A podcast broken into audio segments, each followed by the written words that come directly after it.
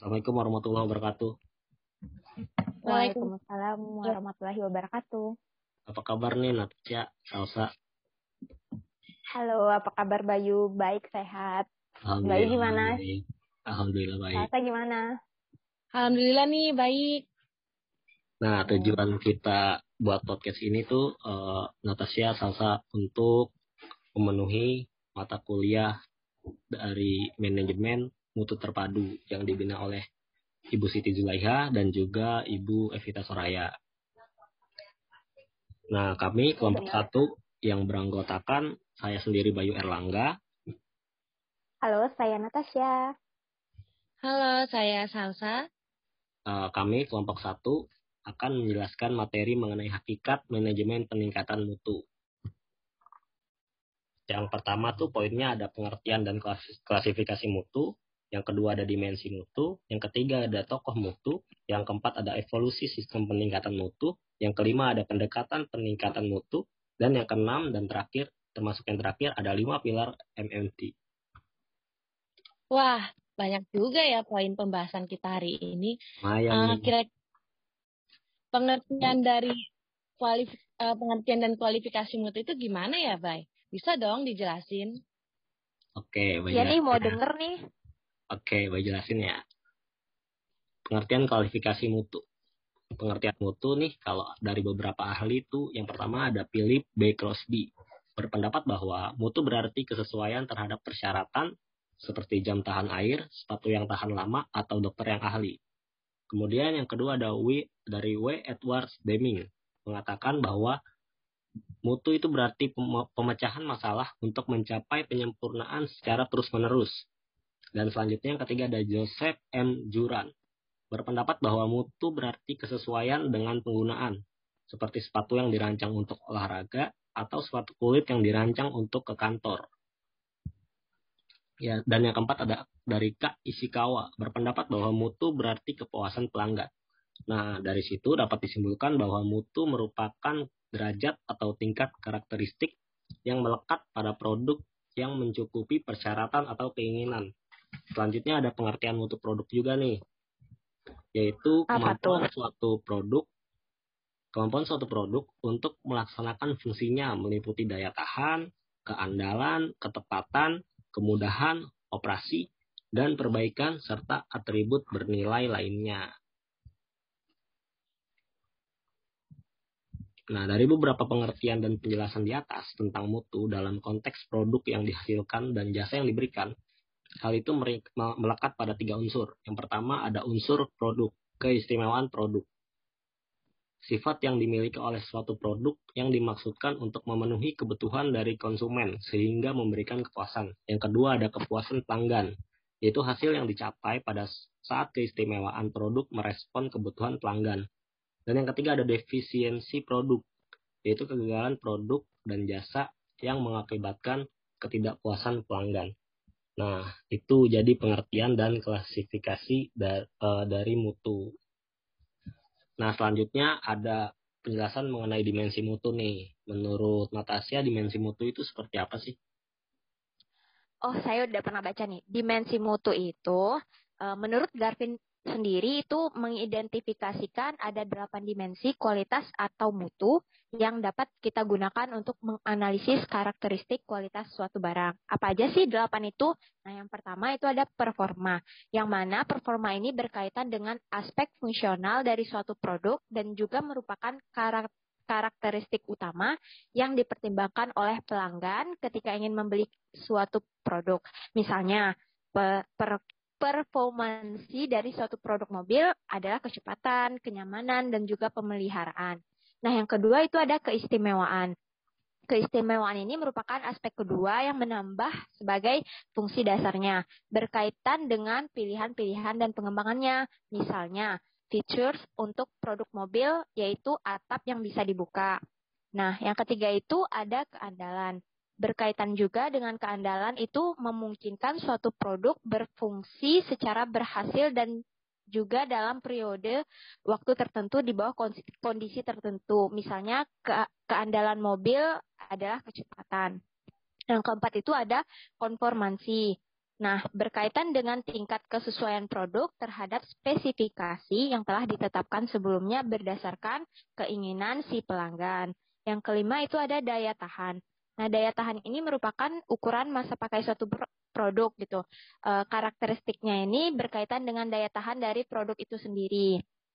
Yang keenam itu ada kemampuan pelayan, di mana karakteristik ini berkaitan dengan kecepatan atau kesopanan, kompetensi, kemudahan, serta akurasi dalam perbaikan.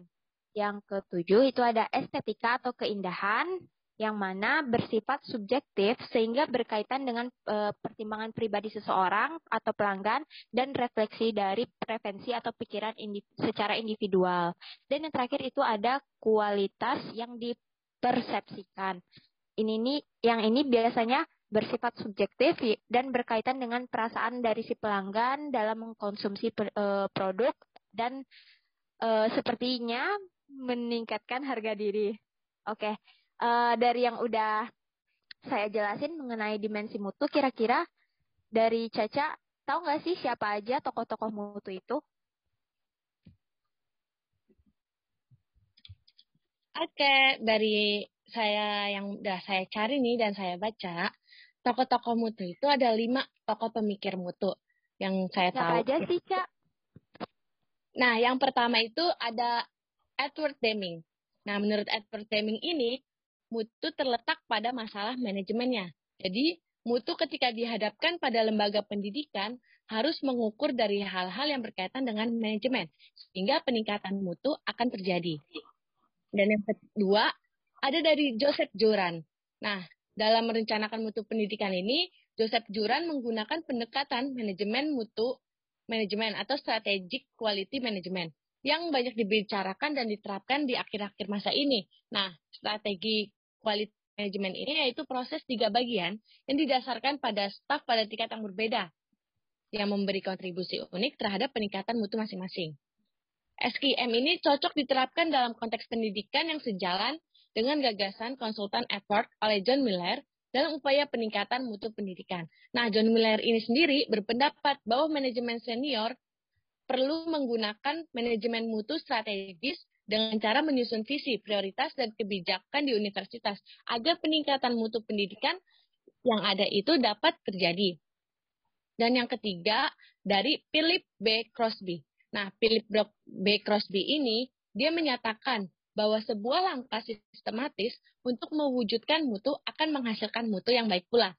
Penghematan sebuah intuisi atau organisasi akan datang dengan sendirinya ketika intuisi tersebut melakukan segala sesuatunya dengan benar sesuai yang telah direncanakan dan selalu berusaha agar berhati-hati dalam setiap langkah yang meliputi input seperti bahan ajar, metodologi, sarana prasarana, dan sumber daya lainnya. Sedangkan mutu dalam konteks hasil pendidikan ini mengacu pada prestasi yang dicapai oleh sekolah pada setiap kurun waktu tertentu. Dan yang keempat, ada dari Kaoru Ishikawa. Ini kayaknya dari Jepang ya. Nah, menurut ya. Ishikawa ini, nah menurut Ishikawa, mutu adalah dua tingkatan definisi, yaitu kami terlibat dalam kontrol kualitas untuk memproduksi produk-produk dengan kualitas yang dapat memenuhi persyaratan konsumen. Maksudnya itu kualitas itu harus setara dengan kepuasan konsumen. Ketika kita memberikan suatu produk atau jasa kepada konsumen, kualitas itu harus dinilai berdasarkan kepuasan dari konsumen yang menerima produk dan jasa kita. Dan yang terakhir nih, ada tokoh dari Arman V. Feigenbaum. Nah, menurut Feigenbaum ini, mutu adalah sebuah produk komposit total dan layanan karakteristik pemasaran, teknik manufaktur, dan pemeliharaan di mana produk dan jasa yang digunakan akan memenuhi harapan pelanggan. Nah, poin penting ini yaitu kualitas itu harus didefinisikan dalam hal kepuasan pelanggan. Dalam arti multidimensi dari kualitas harus didefinisikan secara komprehensif. Itu aja sih yang uh, udah saya cari dan saya baca dari hmm, toko pemikiran. Nah, setelah toko pemikiran mutu, kira-kira ada nggak sih evolusi sistem peningkatan mutu yang terjadi Mungkin bisa dijelaskan? Nah, mungkin Bayu yang jelasannya. Nah, yang keempat itu ada evolusi sistem peningkatan mutu. Nah, perkembangan dari mutu ini itu tidak lepas dari perkembangan industri. Dimulai pada era industri di mana mulai digunakannya mesin-mesin untuk membantu proses jalannya produksi. Nah, perkembangan atau evolusi ini uh, suatu peningkatan mutu adalah sebagai berikut. Yang pertama ada era tanpa mutu. Merupakan era di mana persaingan belum terjadi sehingga pelanggan pun belum diberi kesempatan untuk memilih. Keadaan ini menyebabkan mutu produk, jasa, atau layanan organisasi belum menjadi penilaian pengguna, hanya mengutamakan yang penting ada dan dapat dipergunakan saja. Jadi belum ada saingan nih pada era tersebut. Nah, yang kedua, selanjutnya ada era inspeksi. Nah, pada era ini dimulai karena adanya persaingan antar produsen. Dengan demikian, tiap perusahaan memulai melakukan pengawasan terhadap produknya. Era ini juga terfokus kepada perusahaan yang mutunya belum besar dan masih terbatas pada produk akhir, yaitu dilihat dari cacat atau rusak akan dibuang, sedangkan produk akhir yang baik akan dilepas kepada konsumen. Nah, yang ketiga ada era pengendalian mutu. Era pengendalian mutu dimulai sekitar 1930-an. Era ini disebut juga statistical control yang lebih menekankan pada pengendalian, keseragaman produk, dan pengurangan aktivitas inspeksi. Zaman pengendalian mutu, manajemen telah mulai memperhatikan pentingnya pendeteksian yaitu dengan cara Departemen Inspeksi sudah mulai dilengkapi dengan alat dan metode statistik di dalam mendeteksi penyimpangan yang terjadi dalam atribut produk yang dihasilkan dari proses produksi. Nah, yang keempat ada era jaminan mutu. Era jaminan mutu ini dimulai pada sekitar uh, tahun 1960-an yang menekankan pada koordinasi pemecahan masalah secara proaktif. Jaminan mutu merupakan seluruh perencanaan dan kegiatan sistematik yang diperlukan untuk memberikan suatu keyakinan yang mewadahi bahwa suatu barang atau jasa dapat memenuhi persyaratan mutu. Yang kelima ada era manajemen mutu terpadu atau TKM. TKM dimulai tahun 1980-an. Era ini menekankan pada manajemen strategik. TKM merupakan suatu sistem yang berfokus kepada orang yang bertujuan untuk meningkatkan secara berkesinambungan kepuasan pelanggan. TKM juga sebuah upaya untuk mencapai keunggulan kompetitif serta mengutamakan kebutuhan pasar dan konsum konsumen yang dilakukan oleh setiap orang dalam organisasi dengan leadership yang kuat dari pemimpin. TKM disebut juga Eh, CQI total quality yang berarti komitmen dan pendekatan yang digunakan secara terus-menerus untuk meningkatkan setiap proses pada setiap bagian organisasi. Nah, berikutnya yang keenam ada era sistem manajemen mutu. Era ini dimulai pada sekitar tahun 1943, yaitu pada masa Perang Dunia Kedua, di mana sekutu mulai mengalami kesulitan dalam mendapatkan bahan peledak. Hal ini terkait dengan mutu bahan peledak untuk keperluan militer terutama oleh pasukan Inggris. Berdasarkan keadaan tersebut, pihak militer Inggris mengembangkan serangkaian standar yang secara umum dapat menunjukkan kemampuan suatu perusahaan dalam menyediakan produk bermutu tinggi, serta konsisten bagi kepentingan bah eh, bahan militer. Pada akhir tahun 1960, disusun standar uh, sistem mutu, yaitu pengembangan standar yang sudah ada ter, uh, sebagai sistem kendali dengan tujuan utamanya adalah untuk mengendalikan pemasok dalam pemenuhan persyaratan. Nah, mungkin uh, itu sih yang bisa Bayu jelasin dari evolusi sistem peningkatan mutu. Selanjutnya ada pendekatan peningkatan mutu. Mungkin ada yang bisa menjelaskan? Natasha mau coba jelasin tentang pendekatan peningkatan mutu ya. Eh, nah itu, oke, okay. pendekatan peningkatan mutu itu ada terdapat terbagi menjadi dua. Yang pertama itu pendekatan mikropendidikan, yang kedua ada pendekatan makropendidikan. Nah, apa, apa aja sih penjelasannya? Yang pertama itu pendekatan mikropendidikan merupakan e, suatu pendekatan terhadap pendidikan dengan indikator kajiannya itu dilihat dari hubungan antara elemen peserta didik, pendidik, dan interaksi dari keduanya dalam usaha pendidikan. Nah, secara lengkapnya itu elemen mikro itu terdiri dari kualitas manajemennya, pemberdayaan satuan pendidikan, profesionalisme, dan ketenagaan, relevansi, dan juga kebutuhan. Kalau ditinjau dari mikronya, itu elemen guru dan siswa yang merupakan bagian dari pemberdayaan satuan pendidikan itu e, mereka merupakan termasuk elemen sentral. Yang mana pendidikan untuk kepentingan peserta didik haruslah mempunyai tujuan dan untuk mencapai tujuan itu pasti e, terdapat berbagai sumber dan juga kendala. Dengan memperhatikan sumber dan kendala tersebut, maka bahan ajar bahan pengajaran akan di, e, akan diusahakan agar berlangsungnya proses untuk mencapai tujuan. Nah, proses itu nanti akan menampilkan hasil belajar dan hasil belajar itu perlu dinilai atau dievaluasi. Dan dari hasil penilaian atau evaluasi itulah yang akan menjadi umpan balik atau sebagai masukan eh, dan sebagai acuan atau pijakan untuk ke depan nantinya. Hal itu menurut Eti Rohati ya. Nah, yang kedua itu ada pendekatan e, makro pendidikan. Pendekatan ini merupakan kajian pendidikan dengan elemen yang lebih luas, yaitu dengan eh, yang pertama itu dengan standarisasi pengembangan kurikulum, pemerataan, persamaan dan keadilan, standar mutu dan kemampuan bersaing. Uh, sedangkan uh, pendekatan makro pendidikan itu ber, uh, menyangkut berbagai hal, yaitu melalui jalur pertama seperti input sumber, di, uh, dilanjutkan dengan proses pendidikan, dan dilanjutkan dengan hasil pendidikan. Sebagaimana itu juga merupakan uh, pendapat dari Eti Rohati. Nah, input sumber pendidikan itu sendiri nantinya akan mempengaruhi dalam kegiatan proses pendidikan, di mana proses pendidikan itu biasanya didasari oleh berbagai unsur e, sehingga semakin siap dan akan semakin lengkap komponen pendidikan yang dimiliki oleh suatu lembaga. Maka dari itu, lembaga itu akan mampu menciptakan hasil pendidikan yang berkualitas. dan secara umum, untuk meningkatkan mutu pendidikan harus diawali dengan strategi pendidikan pem, pem, peningkatan pemerataan pendidikan di mana unsur makro dan mikronya itu harus e, terlibat agar menciptakan equality dan equity.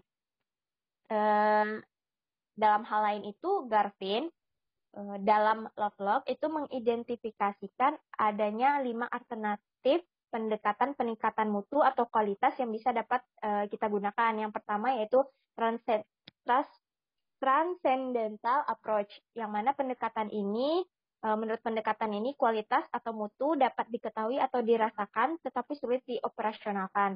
Sudut pandang ini biasanya diterapkan dalam seni musik, drama, seni tari, ataupun dalam seni rupa. Yang kedua itu ada product based approach yang mana uh, pendekatan ini menganggap kualitas atau mutu sebagai karakteristik atau atribut yang dapat dikuantifikasikan dan dapat diukur. Yang ketiga itu ada user based approach yang mana pendekatan ini uh, didasarkan pada pemikiran bahwa kualitas atau mutu itu bergantung pada orang yang menggunakannya dan juga produk yang paling memuaskan preferensi seseorang. Uh, yang keempat itu ada manufacturing based pro approach yang mana pendekatan ini bersifat uh, uh, dan memperhatikan praktik-praktik pereka, perekayasaan dan pemanufakturan serta mengidentifikasi kualitas atau mutu itu sebagai uh, sama dengan persyaratannya. yang kelima yaitu ada value based approach uh, pendekatan ini itu memandang kualitas atau mutu dari segi nilai dan juga harga dengan mempertimbangkan trade off itu antara kinerja dan antara antara kinerja produk dan juga harga kualitas akan didefinisikan sebagai sebagai average excellence yang mana kualitas dalam pendekatan ini bersifat relatif sehingga produk yang memiliki kualitas paling tinggi belum tentu produk yang paling bernilai. Akan tetapi yang paling bernilai itulah merupakan produk atau jasa yang paling tepat untuk dibeli oleh pelanggan. Nah, itu tadi mengenai eh, pendekatan-pendekatan uh, pada uh, peningkatan mutu yang bisa Natasha jelasin yang udah Natasha baca. Nah, selanjutnya itu tentang pilar-pilar uh, manajemen mutu terpadu itu siapa yang bisa jelasin? Uh, Terima kasih Natasha. Saya akan menjelaskan mengenai lima pilar manajemen mutu terpadu. Jadi, menurut Bill Craig, dia menyatakan bahwa prinsip dalam sistem TKM atau MMT ini harus dibangun atas dasar lima pilar sistem, yaitu ada produk, proses, organisasi, kepemimpinan, dan komitmen. Dalam konsep lima pilar MMT, produk, barang, atau jasa di mana hal tersebut merupakan mata pencarian utama suatu organisasi.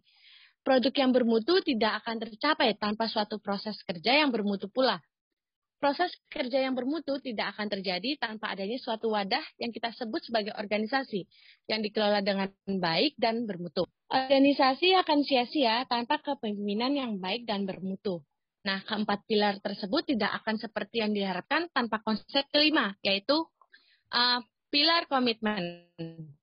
Kelima pilar tersebut harus bersinergi dengan komponen organisasi lainnya, seperti visi dan misi organisasi, kebutuhan pelanggan, kecakapan staf, motivasi dan pengembangan, dorongan perbaikan dan partisipatif.